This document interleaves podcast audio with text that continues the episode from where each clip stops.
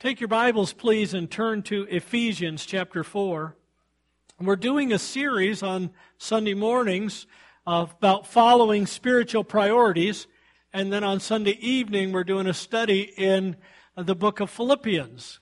And we'll be doing that. It's kind of, kind of neat how it worked out. I planned my series of messages before I looked at the calendar. I planned out the weeks and the, you know, how many weeks and what we would do. And then next week, when uh, our missionary, uh, Jessica Murphy, is here, and she'll be sharing with us. She won't be preaching for us, but she'll be sharing with us about what she does over there in the blessing. And my message for next Sunday morning is fulfilling the ministry of Christ. And that, that's perfect to have the week that she's here. It's cool that it lined up that way. And today we're going to have our, our annual meeting for our members this afternoon. And and this passage that we're looking at speaks to the body of Christ, the local church. And it says, this is why you exist. This is what you're supposed to do. And so it's, it's cool that it lines up with the, the activity of the day. So, uh, I know that God knew the calendar and everything before I was putting my stuff together. And I think He fit it together for us, uh, very nicely. Uh, in Ephesians chapter 4. Today we're looking at you are called to truth, love, and ministry. You are called to truth, love, and ministry. And so let's look in Ephesians chapter 4, beginning at verse 11. And he gave himself some to be apostles, some prophets. Now pause right there. We believe that the apostles ended with John uh, and John was the eldest apostle. He was alive probably into his mid 90s to late 90s. He lived a long and full life. Even though probably when he was in his 70s, he was boiled in oil, he still lived into his 90s. Uh, John was one tough guy and he served the Lord. And even in exile, God spoke through him to give us the book of Revelation. And John wrote part of the scripture, the Gospel of John, 1st, 2nd, and 3rd John. And he wrote it for us to challenge us and encourage us. But he was the last of the apostles. The apostles were the ones who'd seen Christ, who'd walked with Christ, who'd ministered with Christ. And, the, and then possibly the, the Paul, who's also called an apostle, he spoke to Christ when Christ was in heaven, a direct interaction with Christ. And so those guys aren't here anymore. So we follow the teachings of the apostles, but we do not have apostles. Some churches do, but the churches that do count on new revelation. The apostles are revealing new truth from God. Okay, I've heard messages and sermons that have shared old truth in a new way that helped me apply it to my life. But if somebody comes along with brand new truth, you kind of walk away. Maybe don't even walk, run. Okay, that's scary because God's revelation is complete in the scripture. In fact, Paul said, uh, where there's prophecies, they will cease. And the word of knowledge, it'll vanish away. And then he said, and now abides faith, hope, and love, these three. The greatest of these is love. Uh, he, it, it was, he was writing as if it was already done. There were no new apostles coming on the scene. There were no new prophets coming on the scene because the prophecy had been revealed in Scripture. So, when we're reading here, we have to read this in the first century context. As Paul is writing to the church in Ephesus, there were apostles, there were prophets, and so he says, he gave some to be apostles, some prophets. Now, the continuing ministries that we have here are some evangelists. Our church helps to support two evangelists. Taru Marshall, uh, he's going to be with us next month. And Pete Rice, who was just with us a couple of months ago, and we support them in their worldwide evangelism and their outreach, and, and we partner with them, and because God has given to the church evangelists. And then it says, and some pastors and teachers. Some translations say pastor hyphen teacher. The truth is, all pastors are supposed to be teachers, but not all teachers are called to be pastors. We have some people who are called to teach and some called to be a pastor and teacher. And, and look, he gave these to the church. So, I'm God's gift to you. Just, just, just saying. No. Okay, you got to watch out for the guys who really think they're God's gift to you, too, okay? That's a little bit scary. But pastors have enriched my life. Their teaching and their preaching and their ministry have helped me, and it's a blessing and an amazing privilege and kind of a scary responsibility to serve as a pastor and have that opportunity to speak and encourage and counsel people in the Word of God. And so here's the reason why God equipped the church so they could hear the truth not only privately as they read the scripture, but also publicly in a setting just like this, where we gather together and we focus on the word. Here's why he did it. Verse 12. For the equipping of the saints. That's building up the saints. That's encouraging them. My brother-in-law sent me a video years ago uh, he is actually, uh, uh, he works on planes and he can strip jet engines apart and he can strip cabins apart. He can, he can fix anything on any plane his company has. And he, he's done a lot of work of it. But he sent this one and it was about guys assembling planes in the air. You know, and this frame is flying, and these guys are hanging off on strings, and they're attaching engines and wings and seats and putting it all together while it was in the air. And they talk about how special it was to, to be part of the team that assembled in the air. Okay? That's just a joke, by the way. Couldn't happen. But we mature on the fly, don't we? We don't sit and soak it in and grow and mature and okay, now we go out. It's a constant process of infusion, adaption. Infusion, adaption. We're taking it in and then we're putting it to work in our life. So for the equipping of the saints, and why are we equipping the saints? For the work of the ministry. So if somebody asks you, how many ministers does Victory Baptist Church have? You can say, we got about a hundred of them. They'll go, wow. Well, everyone is a member.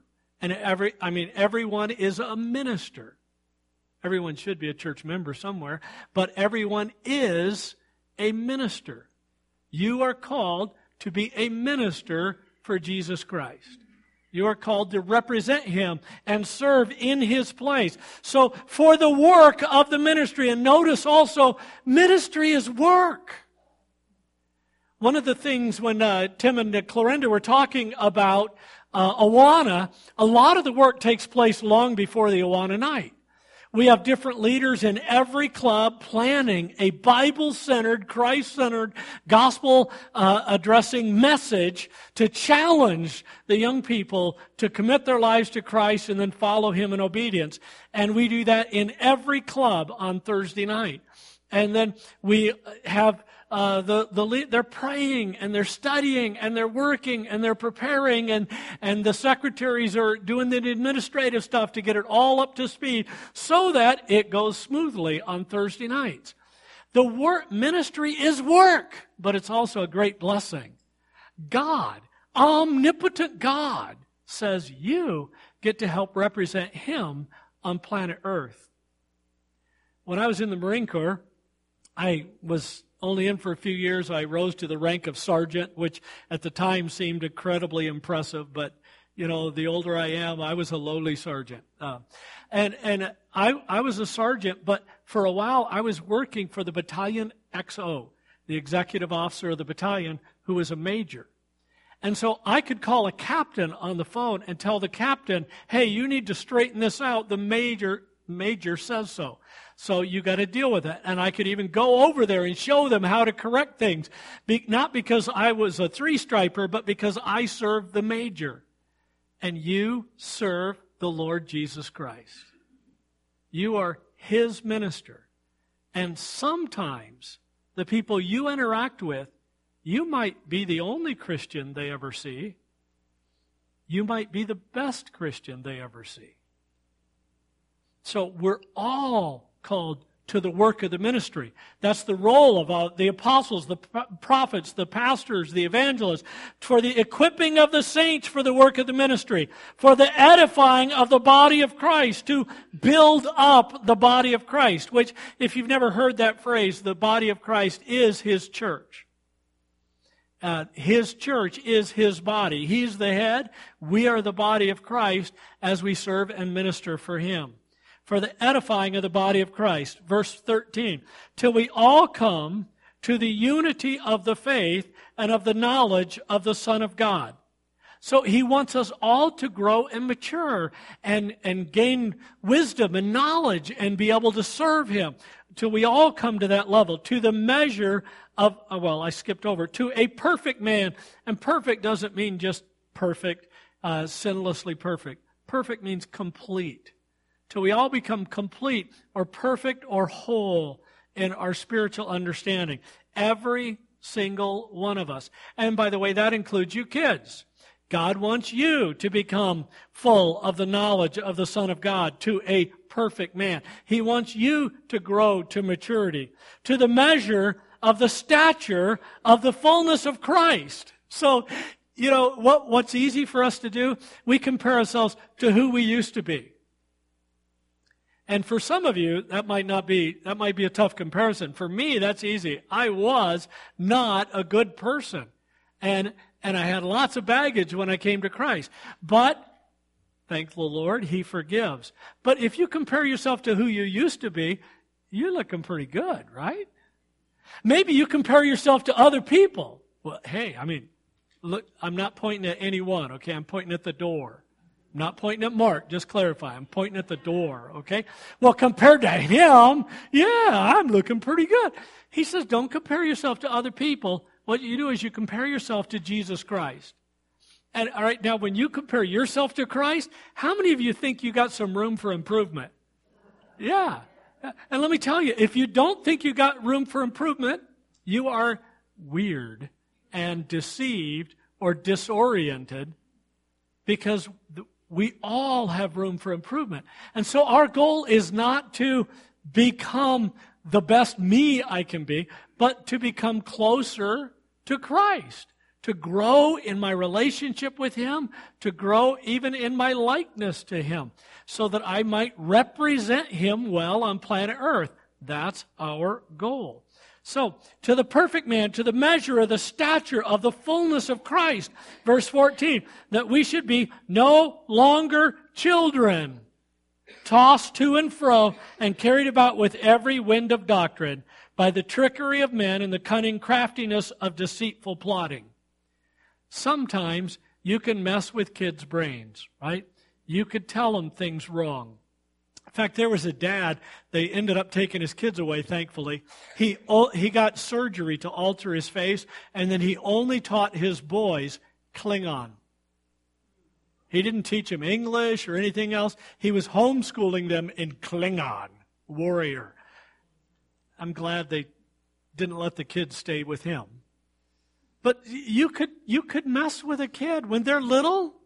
You know, you have to tell them this is left. Well, it's my left. It's your right, right? Uh, you, but you could tell them, no, this is right and this is left and that is up and that is down. And you could tell them the, when the thing shines in the day, that's the moon. And the little one that shows up at night, that's the sun. Would kids, little kids, would they know the difference? No. And see, that's what some false teachers do. They come in and manipulate, or they'll say, well, in the original Hebrew, what this meant was.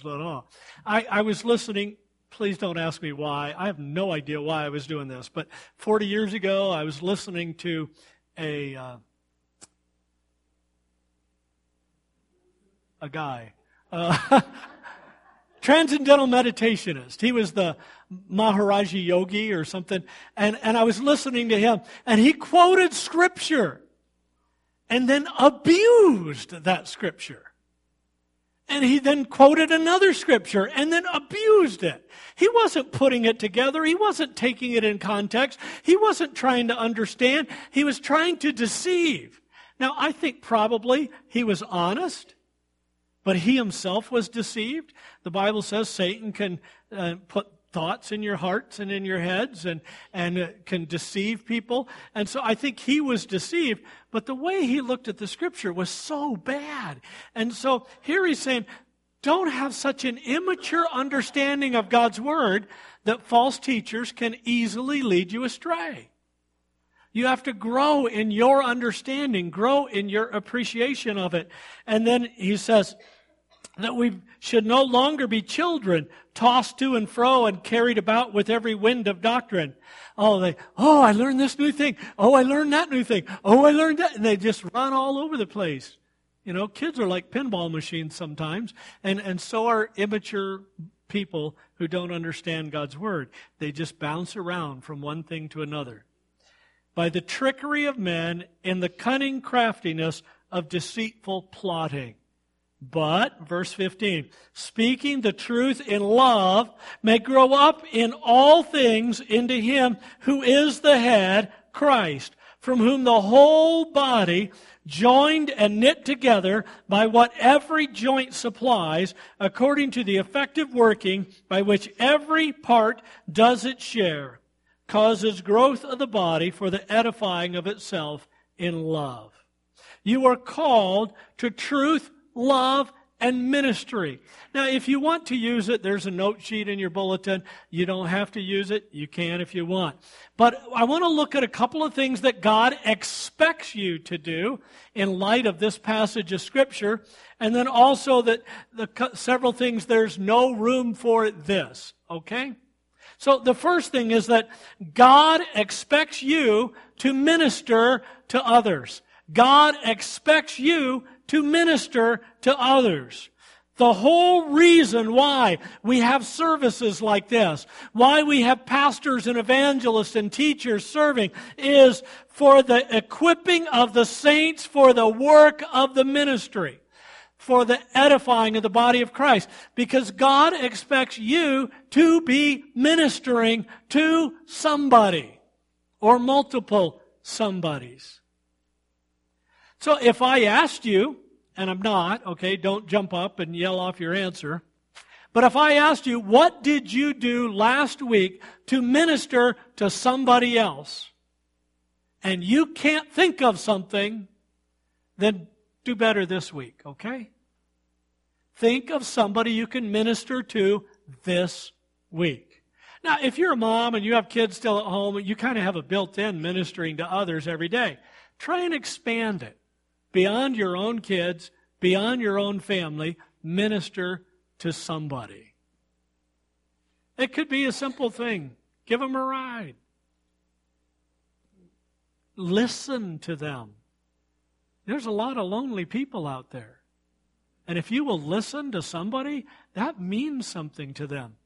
And, and you know, if you're in the middle of talking to somebody and you can see they've zoned out or they pick up their phone and they start punching things in and start talking to somebody else while you're talking, okay, they've tuned out. We, we are called to minister to others. Who's our example? Jesus. I, I, by the way, I was talking to Jessica Murphy on the phone, and, and I was talking to her about how much I appreciate her ministry. And from the time she was a teenage girl when I met her, I thought she, she reminded me of my wife, Kathy, that she really had a heart for God. And I could just see that in Jessica. And I thought, I was excited to see what she was going to do with her life. And now she's a missionary and we get to support her. And that's totally cool. I think it's great. So I told Jessica that I was going to tell you guys that if you can't be like Jesus, at least be like Jess. She said, don't do that. So now you can all tell her, I told you that, okay? but the truth is, Jesus is our example. So, in the Bible, we see Jesus walking along. What happens when someone comes up to talk to him? He stiffs arm him and keeps on going, right? I'm about the Father. He stops and listens. And even in one case where he tells the lady uh, she wants his help, and he said, "No, I'm not." You know, she was a Gentile, and he was he he used it as a teaching tool, but he said, "I'm not going to help you my message, my ministry is to the house of Israel. and uh, I have to give food to the children. And she said, Yeah, but even the dogs can eat the crumbs that fall from the children's table. And Jesus stopped and he listened. When people touched him, he listened. When they had a need, which kind of seems funny, doesn't it? There's blind guys yelling, Jesus of Nazareth, have mercy on us. Jesus, son of David, have mercy on us. So he walks up to guys that are blind and he says, What would you like me to do? that I may receive my sight. You know, and we kind of think, duh. But listen, if you really want to help somebody, start by asking what you can do. I've had people several times trying to help me and do something that ended up not helping me. In fact, Megan would panic if I decided I was going to help her and do all the filing and reorganize the office for her. She would panic because she wants it done right. She's never said that, by the way. But all right, God expects you to minister to others. Secondly, God expects you to become a mature and committed participant in the work of Christ. He expects you to become a mature and committed participant in the work of Christ. Uh, we're all called for the work of the ministry. We're all called to the edifying of the body of Christ till we all come in the unity of faith and the knowledge of the Son of God. We're all each supposed to be maturing in our relationship with Jesus Christ. He expects you to become mature. So, we got the Miller family on the front row. This, Miller family. Mollet family on the front row. Sorry about that. Miller family over there. Mollet. Oh, the Miller family's on the back row. But that's the short back row. It's like midway. I'll get back on track. Don't worry. Okay, we got the Mollet family here. How old are you, Ben? 16. He's driving. Pray for the world. How old are you, Jerry? 10? Kimmy? 8. 16, 10, and 8. And no trouble at all for their parents at this mature age, right? listen, do you think John has expects more out of Ben than he does out of Jerry? Would that be re- a reasonable expectation? Yes. He would even expect Ben to drive better than Jerry does. Jerry's not driving. uh, but, but listen, God expects the same thing. And you know, we just had a brand new, brand new grandchild, brand new grandchild, uh, born this morning.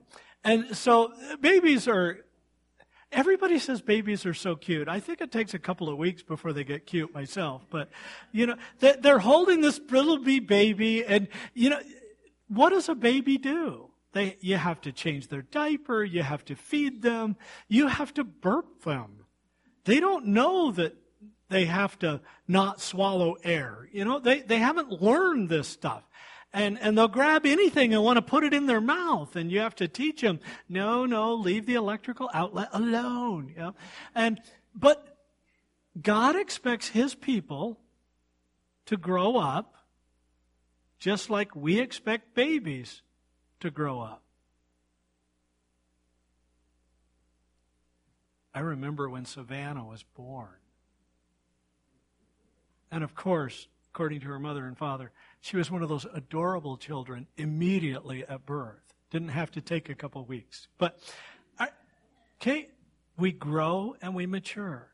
And what happens sometimes, sometimes, people get saved and they get saved and they grow a little bit and then they just, like this plateau, they just stay right there for years and years and years. Or sometimes they get saved and they really grow and then they go backward a little. And they grow again and they go backward a little. And they grow again and they go backward a little. All right, here's the trajectory you should be on. You get saved and then you grow and maybe plateau and grow and plateau and grow. And you, just, you develop this cycle of growth. Because God wants everybody to become a mature and committed participant in the work of Christ. Every single believer. Okay? So the goal for the church of Christ, the goal he gave us is not numerical, but spiritual growth. He doesn't necessarily, I want your church to grow to a thousand, although there are some good churches that have a thousand in them. There's also some really crazy churches that attract people by using non-biblical methods, and those they, they grow like crazy. Gary and I were talking about that at one o'clock in the morning the other day. We were driving down the road together, coming back from the VA hospital, and we were talking about some of these churches that have huge followings. They're not teaching the truth of God's word. So people are really comfortable to go there and not do anything not be called to change their life and, and grow and mature. But God's goal for His church is not numerical, but spiritual growth. Hey, I'm glad we added a new member today. I'm even glad it was Gary. I like him. Uh, I like everybody who's here. I, there's no one here that I have not yet learned to dislike. So. I should have kept my mouth shut, shouldn't I? oh. See, we all have room for growth, right? All right, here's the thing there is no room for self promotion. No room for self promotion. You are called to serve others, not to build up followers for yourself. In fact, Paul challenged the Ephesian elders in the book of Acts when he was meeting with them, and he said, Some of you will gain, try and have followers and disciples after yourself. And that's not the biblical pattern. The biblical pattern is we all follow Jesus. We just help each other in the process of following him. No room for self promotion. All right, second big th- th- group of thoughts here. God expects you to have a well developed understanding of what the Bible teaches and to know how to apply it in your own life. To know how to apply it to your own life. Look at verse 14. That we should no longer be children tossed to and fro and carried about with every wind of doctrine by the trickery of men and the cunning craftiness of deceitful plotting. We should have a mature understanding, a well developed understanding of God's Word. How does that happen? Well, you buy these amazing tapes and then you play them while you're sleeping, and your subconscious mind absorbs this truth. Okay, maybe we should cut that out of the message uh, online. But the truth is, it happens by hard work. It doesn't come easy. Now, for some people, memorizing's easy. But even for those people who find memorizing the scripture easy, it's not always easy to study and learn and grow and understand and apply. But God expects you to develop that a well developed understanding. In fact, you don't have to wait till you're old to do this. In uh, Psalm 119, it says, uh, like David writing as if he were younger, said, I have more understanding than all my teachers because I follow your law. So that a kid who's following God's word can have more understanding than a teacher who's not following God's word. And God wants you to develop this to mature in this area. I think, uh, I think I shared this before. I think it's been a while, but there was a guy when I pastored in Sahuarita, there was a guy in the church, and when I first met him, he's like, Pastor, I just don't know much about the Bible, but, but I'm sure glad Jesus saved me. And I, oh, praise the Lord. Just keep coming. You'll grow and you'll mature. And, and we tried to get him involved in Sunday school so he could learn a little bit more. And, and then in church. And then three years later, I'm meeting with him, and he says the exact same words Pastor, I just don't know much about the Bible, but I sure love Jesus, and I'm glad he saved me. I said, What have you been doing for the last three years? You're supposed to be growing. And yeah, maybe you don't know lots, lots, lots. There's lots of people that know more than I do. But we're all in the process of growing. And he wants you to develop a well developed sense and understanding of what God's Word says. So, like a bank teller who handles the money, They can immediately recognize a forgery because they have studied the real thing and learned the feel, the texture, the color, the, the sense of a, a, forgery. And most of the time, they can find one quickly, unless it's an extremely good forgery. So, God expects you to develop that understanding. Another part of this God expects you to tune out false teachers and listen only to those who are diligently teaching the Word of God in truth. When I was a kid, I liked to watch Saturday TV. It was the only time I was in charge of the channel till the sports came on in the afternoon. Saturday mornings, I, I would watch different things. And one morning, I was watching a, a cult leader and he was teaching, he was sharing things from the Bible, and I wasn't a Christian at the time, but I was really paying attention. I was really intrigued. Wow, I didn't know the Bible taught that. Wow. And my dad walks in, he's like, What are you doing listening to him? Turn that off. And so I did turn it off. And I said, But dad, he's saying this and this. And that's not what the Bible says. And my dad got out his Bible and showed me that's not what the Bible said. He could recognize the false teacher because he knew enough of God's word. And God expects you to turn out the false teachers. There's a lot of them. In fact, most of the time, if you Google a Bible question, most of the time, the top three responses are going to be from groups that you and I would call cults because they're not following the revealed Word of God as it was revealed to us.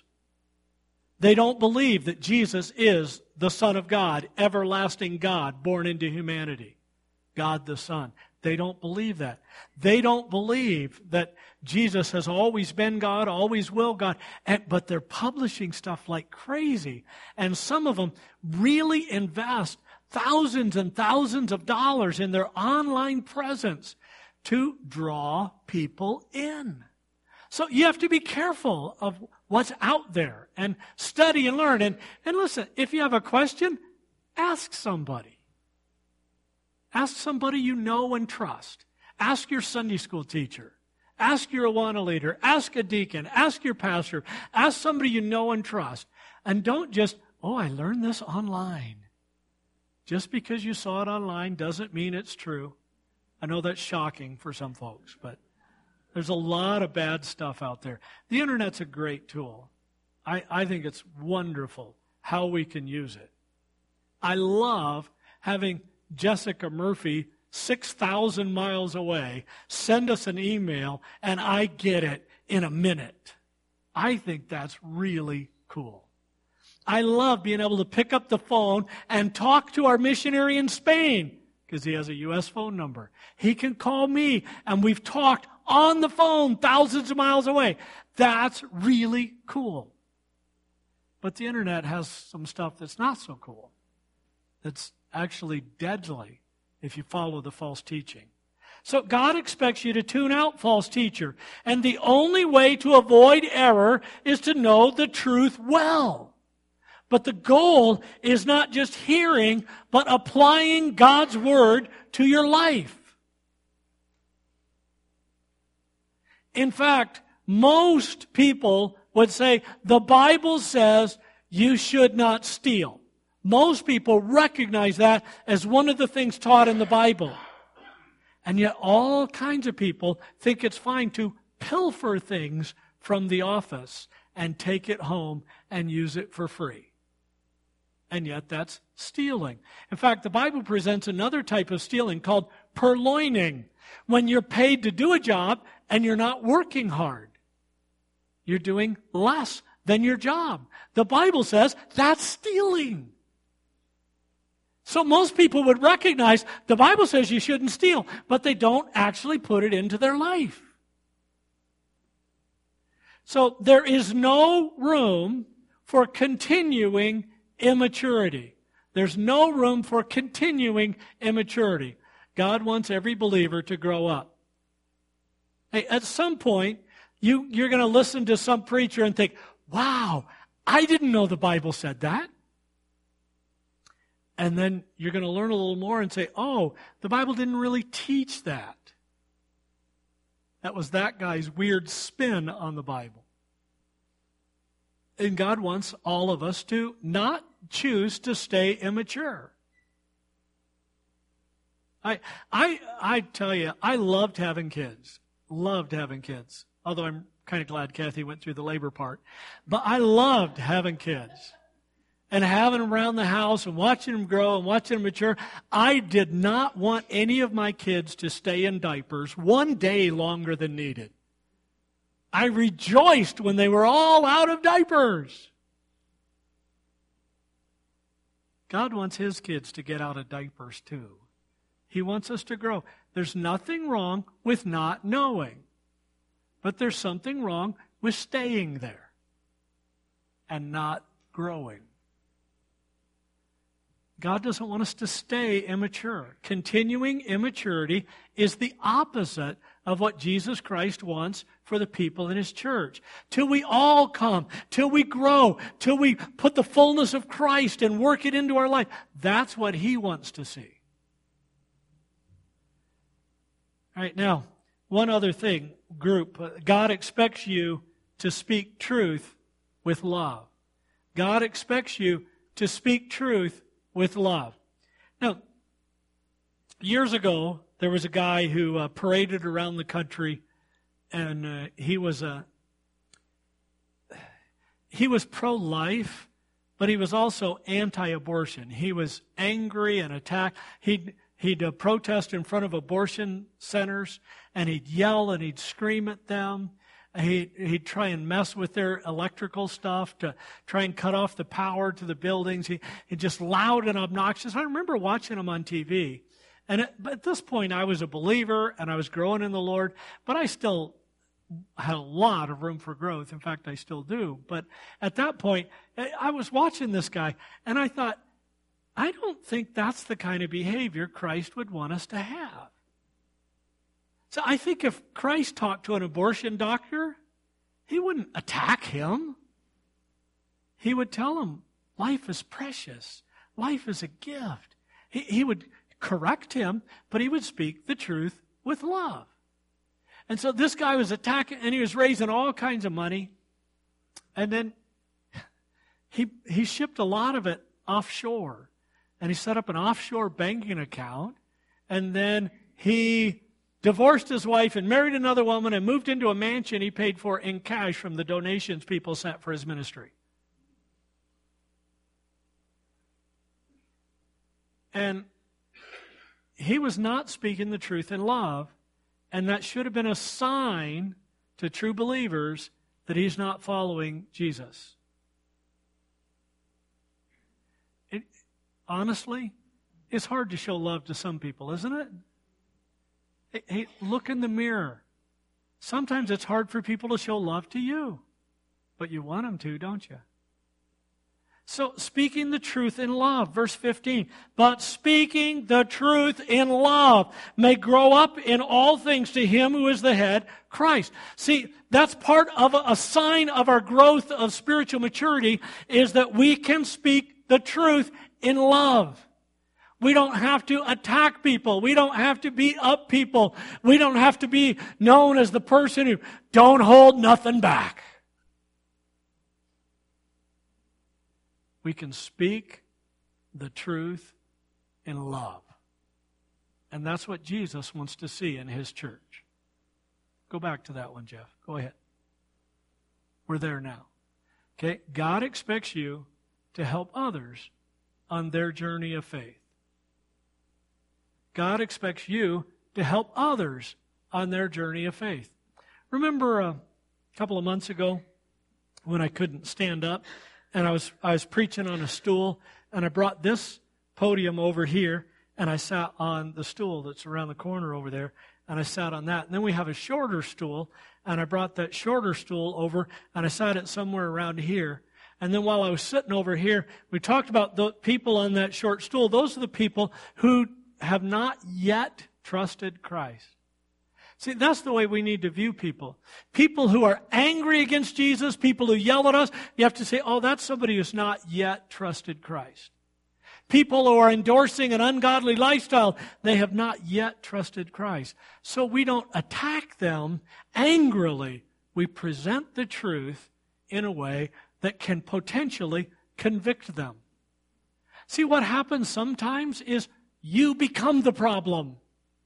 Instead of letting the truth of God be the problem, you become the problem, and so they're alienated by you.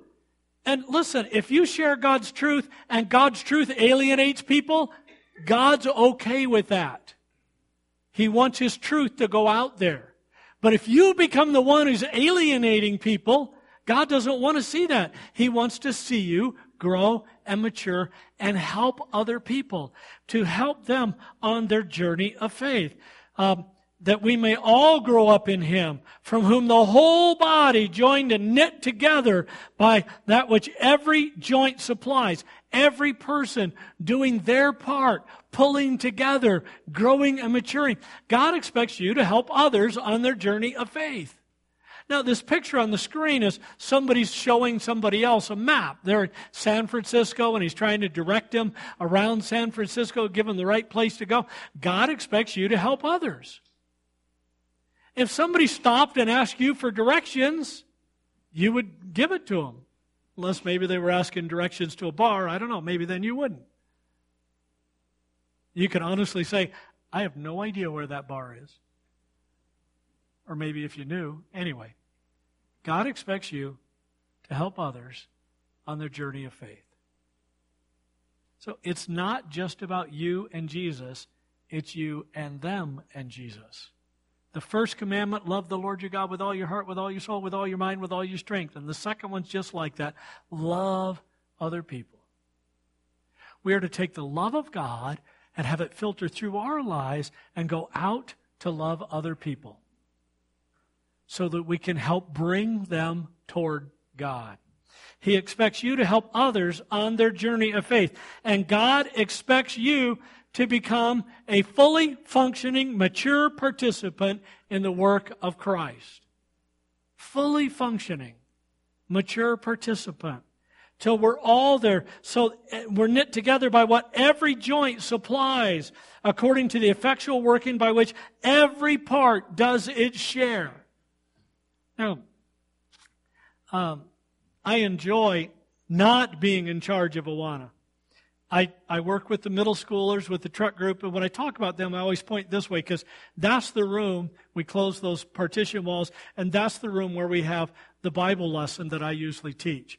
And then on a good evening when it's not raining outside, we come in here for handbook time where we can spread out. Uh, but they start with games out there with Mr. Miller and uh, D- Jeff Miller doing the games out there, and, and they have fun. And then they come in here and they have a lesson, and then they come in here for the handbook time. And every club has a different schedule because we only have one game circle. We we uh, take turns going out there. But but I love working with that group. But Tim and Clorinda work with the whole club. Now, they had a lot of experience in Awana. They personally are each a citation award earner. Uh, they earned that when they were in Awana clubs. That's the highest award you can get in Awana, and they each have earned that. And, but they're working and they're caring. But, you know, what ha- each club also has a director, which Tim and Clorinda have double duty. They direct all of our clubs and the TNT club.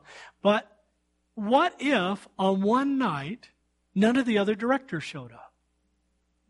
What if there was no Bible teacher for Trek and no Bible teacher for Cubbies and no Bible teacher for Sparks and Tim and Clorinda are in here and they're trying to divvy up. Okay, we got four classes, two people. What do we do? All right, we plug Savannah into one. Now we got th- four, three classes, two people. What are we going to do? See, God wants you to grow up and do your part because the body is strengthened when we each participate. And, and I know last year was a very difficult year for me, very painful. And, and really the big problem was right here. It was about an eight inch spot on my leg, didn't work.